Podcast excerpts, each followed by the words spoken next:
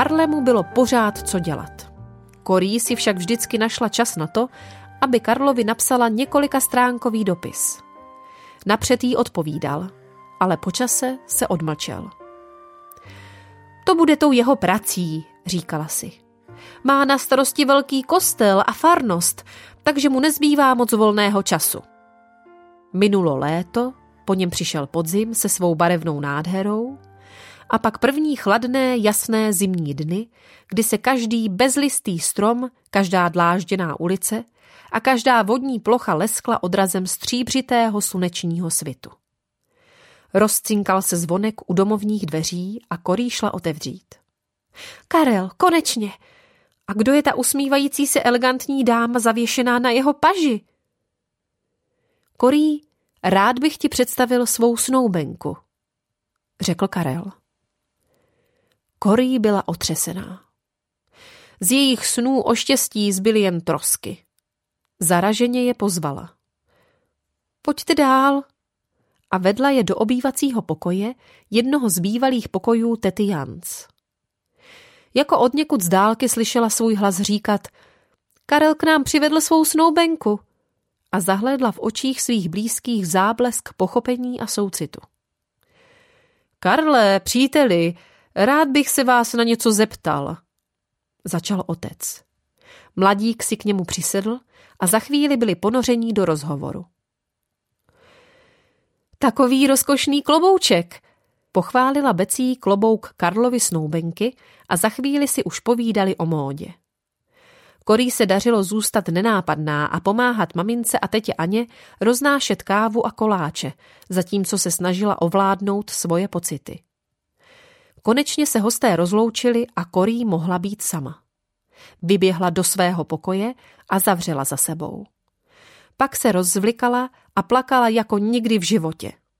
Mnohem později zaslechla, jak se po schodech blíží otcovi kroky. Pane bože, prosím, jen ať neříká, že si najdu někoho jiného, když vím, že nikdo jiný pro mě nebude. Modlila se Korí. Tatínek vešel dovnitř a posadil se k ní na postel. Korí, začal něžně. Láska je ta největší síla na celém světě. Když někdo naši lásku zraní, můžeme přestat milovat, abychom přestali cítit bolest. Nebo můžeme Pána Boha prosit, aby nás naučil milovat jinak. Nemůžeš Karlovi dát lásku, kterou k němu cítíš teď. Když ale Pána Boha poprosíš, on ti k němu dá jinou lásku, takovou, jakou Karla miluje on sám. Jemně jí pohladil po rameni, pak vstal a nechal jí samotnou se vzpomínkou na svou přítomnost a svá slova. Její svět teď vypadal velice temně, ale bylo jí jasné, co musí udělat. Pane Ježíši, dávám ti svou lásku ke Karlovi, prosila. Prosím, dej mi k němu novou lásku. Pak vyčerpáním usnula. Během rušných dní, které nastaly, neměla příliš mnoho času trápit se zármutkem, ani kdyby chtěla. Její maminku totiž postihla nejhorší mrtvice ze všech, které kdy měla. Z těch předchozích slabých se vždycky docela dobře zotavila, ale tentokrát zůstala částečně ochrnutá a skoro nedokázala mluvit. Většinu péče obstarávala korí, protože Becí trpěla anémií a nebyla dost silná. Na tetu Anu začal doléhat věk. Nolí byla od pondělka do pátku ve škole, kde pracovala jako učitelka. A tatínek měl na starosti obchod. Korína matka dokázala vyslovit jediné slovo. Korí. Rodina si přesto našla způsob, jak se s ní domluvit. Korí? Ano, maminko, potřebuješ něco? Maminka zavrtěla hlavou, což znamenalo, že ne. Chtěla bys po mně, abych něco udělala? Následovalo souhlasné přikývnutí. Je to pro někoho tady doma? Maminka zavrtěla hlavou. pro někoho z naší ulice? Maminka přikývla. Někdo ze sousedů má narozeniny, že? Energické přikývnutí. Takže chceš samozřejmě poslat přáníčko. Nech mě chvilku přemýšlet. Je to paní De Hout? Nebo paní Beuker? Občas zírala Korí na maminku s nelíčeným úžasem. Je ochrnutá, nedokáže mluvit a trpí bolestmi, ale přesto žije pro ostatní, uvažovala. A z výrazu obličejů mnoha lidí, kteří přicházeli maminku navštívit, bylo Korí jasné, že i je dojímá a inspiruje krása maminčina ducha.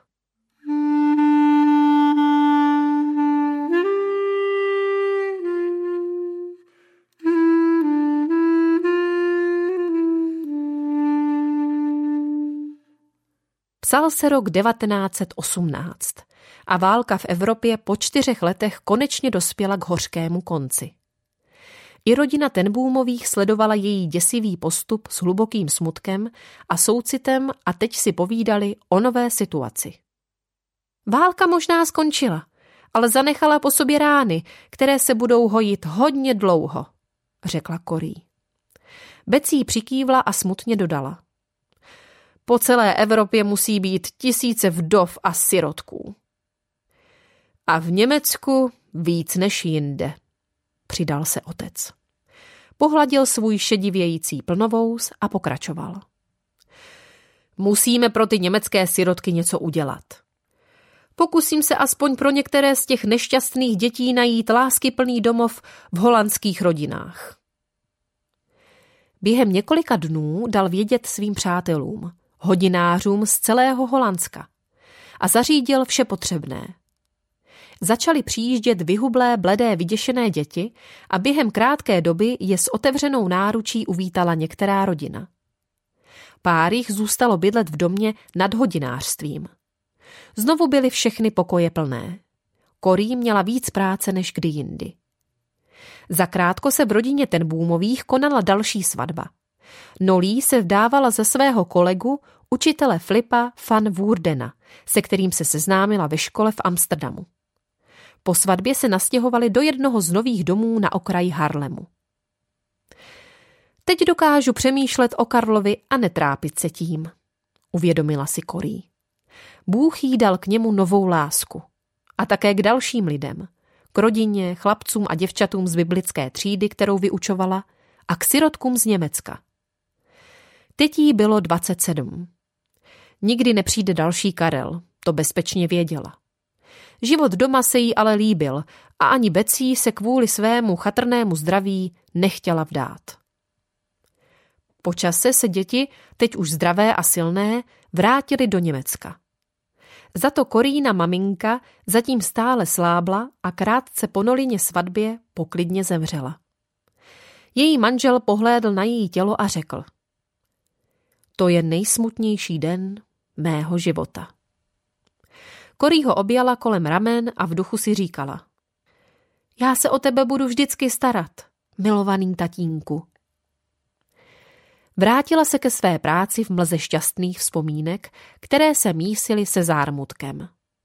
Vzpomínala, jak jí maminka držela za ruku a učila ji, jak se modlit, jak společně navštěvovali chudé a staré lidi, jak pokaždé, když přišla návštěva, vesele hodila do kasičky minci s vysvětlením Vítejte u nás a protože jsme tak rádi, že jste k nám přišli, přidáme něco do naší sbírky na misí.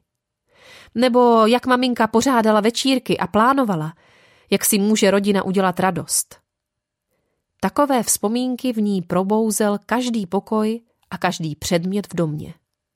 Třeba psací stůl, u kterého maminka napsala tolik lásky plných dopisů a přáníček k narozeninám. Nebo postel, na které děti vždycky nacházely útěchu a na níž maminka tak často ležela v bolestech a přitom si nestěžovala. Nebo šaty, které maminka ušila a květináče fuchsí a pelargonií, o které s láskou pečovala na ploché střeše jejich domu. Té říkala moje zahrádka. A samozřejmě tu byl tatínek Kaspr, který teď přišel o svou milovanou Kor. Korí kvůli němu bolelo srdce. I přesto, že ho manželčina smrt hluboce zarmoutila a způsobila, že viditelně zestárl, zůstal stejným člověkem, jakým mu manželka pomohla se stát. Hlavou rodiny, váženým hodinářem, milujícím otcem a dědečkem a přítelem všech lidí v Harlemu, ať už to byli chudí poslíčci nebo bohatí zákazníci. I Becí po ztrátě maminky, kterou svými způsoby tolik připomínala, silně truchlila. Milá sestřičko, já se o tebe i o tatínka postarám, říkala si v duchu něžně korí. Všichni tři i s tetou Anou budeme spolu moc šťastní.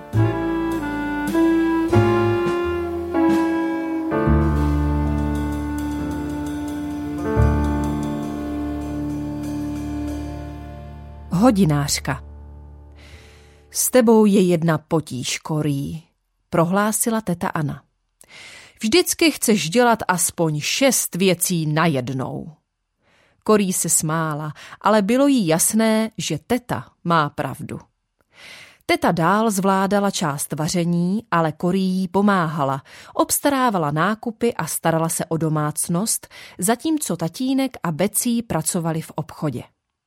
Dělala tu práci ráda a kromě ní se jí dařilo vměstnat do rozvrhu vyučování biblických tříd, různá setkání, misijní konference, studium na biblické škole a návštěvy. Během jedné zimy zasáhla Harlem epidemie chřipky. A když si Korí všimla becíných rozpálených tváří a toho, jak se třese zimnicí, hned jí poslala do postele, zabalila do deky a pak si šla popovídat s tetou. Nech becí a vaření na mě, řekla pevně postarší paní.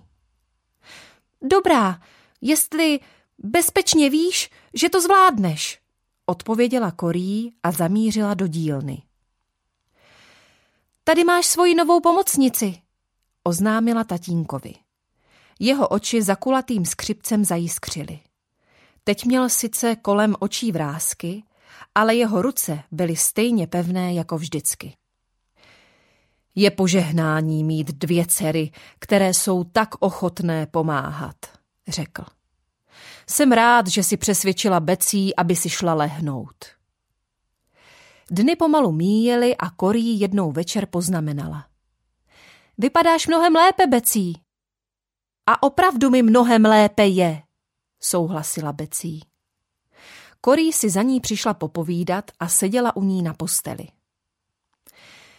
Dál se před zákazníky cítím trochu trapně a nikdy nebudu tak dobrá jako ty, která si pamatuješ všechna jména a každému položíš správné otázky, třeba o tom, jak se daří jeho dětem.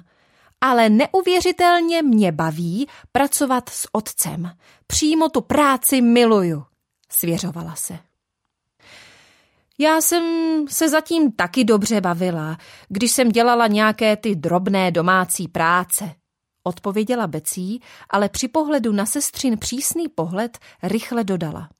Jenom samé drobnosti, abych se nenudila. A já myslela, že si celou dobu v posteli, zvolala Korí. To jsem taky byla, e, totiž většinu času, hájila se Becí. Korí se usmála a řekla. No, hlavně jsem šťastná, že už si na tom lépe. Vzala tác s nádobím od becíny večeře a sešla ze schodů. Pak se pozorněji rozhlédla po domě. Nově natřená skřínka, v rohu váza s květinami, krásný ubrus na servírovacím stolku, umělecky naaranžované porcelánové nádobí i ozdoby na krbové římse prozrazovaly, že jsou becíným dílem. Tak drobnosti, pousmála se lásky plně korí. Pak se jí v očích objevil přemýšlivý výraz. Po chvíli se vrátila do becína pokoje. Jak by se ti zamlouvalo, kdybychom si na nějakou dobu vyměnili práci? Zeptala se. Odpověď vyčetla ze sestřiny tváře ještě dříve, než Becí odpověděla. To by se mi vážně moc líbilo. Díky Becí byl teď dům nejen čistý, ale i krásný. Korí zatím obsluhovala zákazníky a snažila se udělat pořádek v účtech. Obchod příliš nevynášel a Korí netrvalo dlouho zjistit důvod. Tatínku, zaplatil ti už pan Smith za opravu těch hodinek? Strávil si nad nimi spoustu času. Bylo potěšení, že jsem si mohl pohrát s takovým strojem. To je mi jasné, tatínku, ale co peníze? Kde jsou? Víš, Korí, na toho pána zrovna přišly těžké časy. Četli jsme spolu Bibli a modlili se. Ano, tatínku, ale co peníze? Právě jsem se k tomu chtěl dostat. Řekl jsem panu Smithovi, že práce na jeho hodinkách je takový malý dárek od pána Boha. Ach, tatínku, potřásla Korí hlavou s bezmocným úsměvem a vzdala to. Pane Bože, modlila se, ty víš, co potřebujeme. Pošli nám prosím peníze, které nám chceš dát. A v době jídla bylo vždycky co podávat.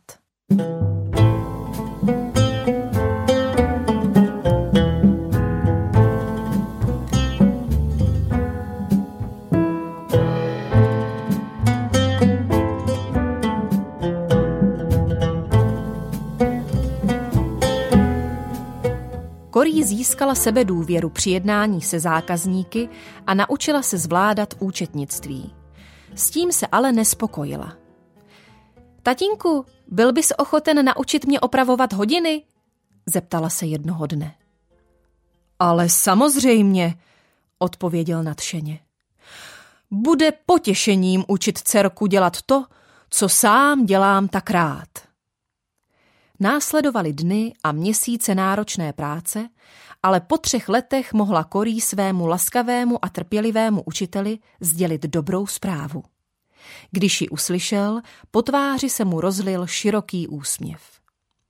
Gratuluju, Korí, udělala si mi velkou radost. Nevěřícně potřásl svou šedivou hlavou. Z mé dcerky je první licencovaná hodinářka v celém Holandsku. To je úžasné, úžasné! Korí se svědomím, že je teď opravdová hodinářka, s radostí pustila do práce a dny plynuly dál. Jednoho dne se Korí vrátila ze setkání pro učitele biblických tříd a líčila Becí svoje zážitky. Představ si, že existují biblické kluby a aktivity pro děti do 13 let a také pro mládež starší 18 let, ale nic pro mládež mezi 13 a 18. S tím se musí něco udělat. Teď zníš úplně jako teta Janc, poznamenala Becí s úsměvem. Ale vážně, Korí, co pak nemáš i tak dost práce? Budu mít přece spoustu pomocníků, odpověděla Korí. Sestry si o celé věci dál povídali, modlili se za ní společně s otcem a nakonec dospěli k rozhodnutí. Tak jak by to šlo? vyzvídala Becí dychtivě. Korí se právě vrátila z večerního setkání se svými děvčaty, jak jim říkala. Otec a sestra ji v novém podniku podporovali a modlili se za ní. Moc dobře, děkuji, vyprávěla Korí. Napřed jsme cvičili, pak jsme měli krátké povídání z Bible a zdálo se, že všechny pozorně naslouchají. To je výborné, řekl otec s úsměvem. Je skvělé, že harlemský dívčí klub slaví takový úspěch. Není ale škoda, že pro chlapce v tomhle věku nic podobného neexistuje, řekla Korí. Pozvu je, aby se k nám připojili. Smíšený klub, zvolala Becí. To je opravdu skvělý nápad, i když se obávám, že ho někteří lidé nebudou schvalovat. Klub se rozrůstal a Korí trávila veškerý volný čas organizováním sportovních a jiných volnočasových aktivit, táborů a školením vedoucích. I Becí měla spoustu práce. Teta Anna byla už příliš slabá a nemocná, než aby mohla pracovat a většinu času trávila na lůžku. Proto Becí musela převzít i vaření. Při domácích pracích ale sestry slýchaly, jak stará paní zpívá všechny křesťanské písně, které sami dobře znali a měli je tak rády. Jednoho dne však zpěv ustal, protože zpěvačka odešla ke svému pánu. Bude se mi po tetě moc stýskat, řekla Becí. Jsem ale ráda, že je s maminkou. Na tetin pohřeb přišla celá rodina a spousta přátel. Často k ním docházel na návštěvu Vilém. Přestal působit jako kazatel a řídil teď pečovatelský dům pro staré lidi v Hilversumu. Korí, řekl jednoho dne. Asi víš, eh, že jsem ve výboru misijní společnosti. No a zrovna bychom potřebovali domov pro tři děti. Jejich rodiče jsou misionáři a mají zanedlouho odjet do zámoří. Korí a Becí to spolu probrali. Vždycky se zajímali o misijní práci i o děti. Navíc tatínkovi udělá velkou radost, když bude doma zase slýchat dětské hlásky, poznamenala Becí. Děti se k ním tedy nastěhovali. Zpočátku tři, ale pak přibývali další, až jich nakonec děda, teta Becí a teta Kes, jak říkali Kasprovi a jeho dcerám, měli na starosti sedm a dětské hlasy se v jejich domě ozývaly během celých příštích deseti let. Dědo, ukážeš mi, jak fungují ty hodinky? Teto Kes, pojďme vyrazit na piknik. Teto Becí, co bude k večeři? Korí pro ně organizovala kroužky a sportovní činnosti a byla ráda, když se zapojili do některého z jejich klubů. Becí se jim starala o jídlo a oblečení a všechny děti zbožňovali dědu, který dál každý den vedl rodinné pobožnosti. Děláš tolik věcí, Korí, řekl jednoho dne. Ale až se dostaneme do nebe, vůbec mě nepřekvapí, jestli se ukáže, že ze všeho, co děláš, je nejdůležitější tvoje práce pro postižené. Přesně tohle povzbuzení Korí potřebovala. Bez ohledu na únavu se vydala navštívit mladého Henka, který chodil do její třídy pro opožděné děti. Měl deset sourozenců a jejich rodina byla hodně chudá. Henk pracoval v jedné státní dílně, která vyráběla kolíčky na prádlo. Stejně jako ostatní děti z Koríny třídy dychtivě naslouchali, když jim Korí vysvětlovala. Pán Ježíš vás má moc rád. Stará se o každého z vás. Každý z vás je pro něho poklad.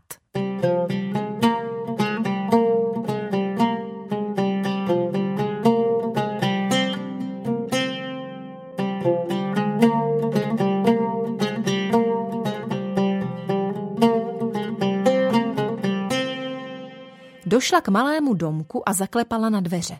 Jejíž barva už dávno vybledla. Otevřela jí Henkova maminka a vypadala velice vyčerpaně. A dobrý den, vy jste slečna ten bom, že? Pojďte dál, asi jdete navštívit Henka, hádala. Správně, přitakala Korí a vstoupila dovnitř. Musela zvýšit hlas, aby jí bylo slyšet v tom všem rámusu, který dělali někteří Henkovi sourozenci. Jak se Henkovi daří? zeptala se. Jako vždycky, odpověděla jeho maminka. S naším Henkem nejsou vůbec žádné starosti. Teď je ve svém pokoji, zlatý jako vždycky. Můžete za ním nahoru, jestli chcete. Děkuji, řekla Korí a vystoupala po schodech do podkroví.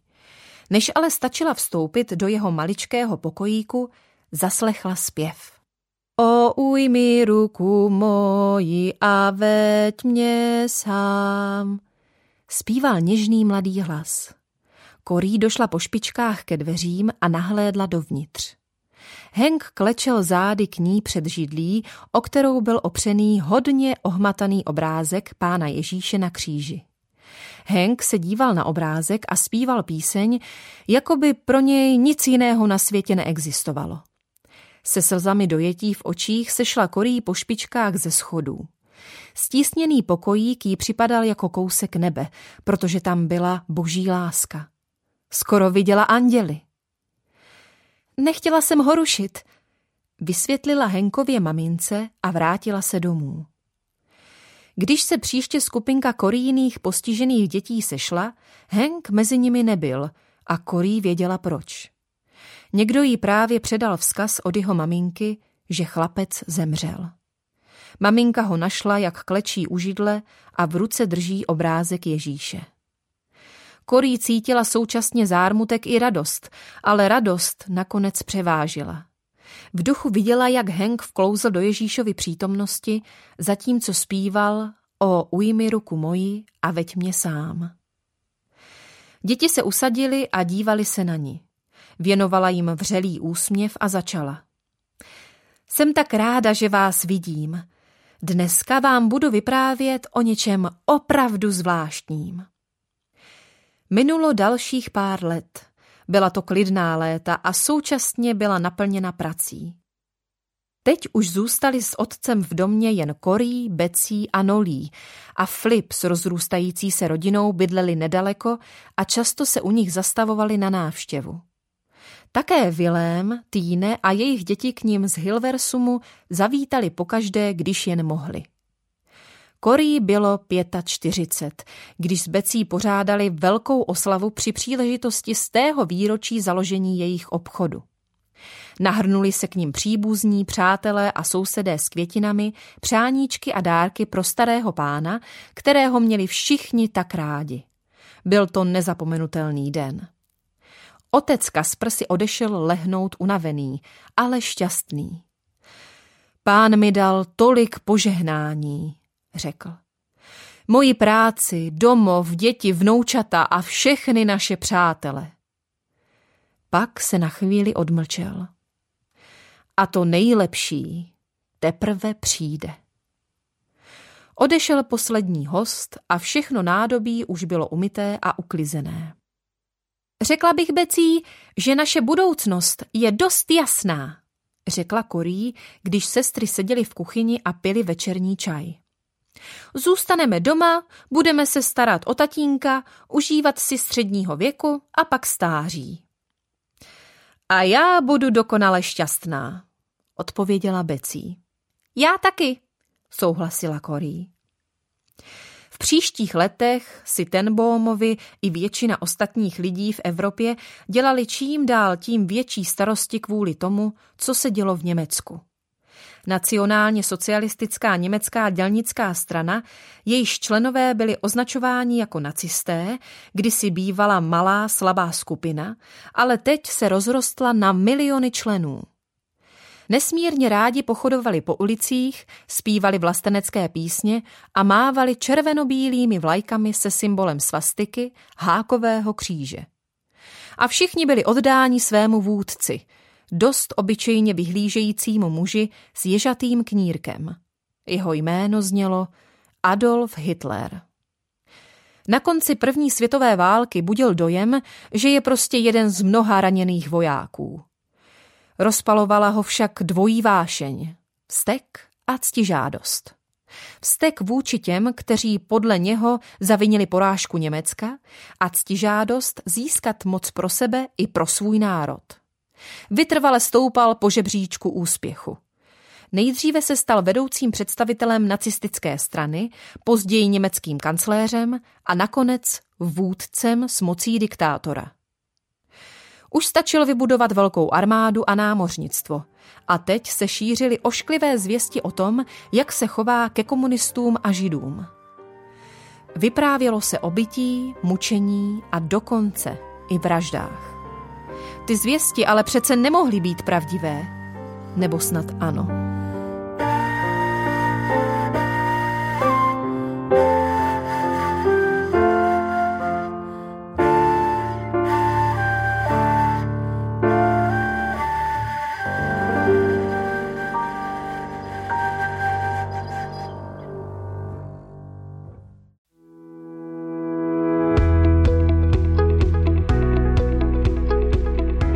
Podcast vznikl na Rádiu 7, které žije z darů posluchačů. Pokud nás budete chtít podpořit, budeme rádi.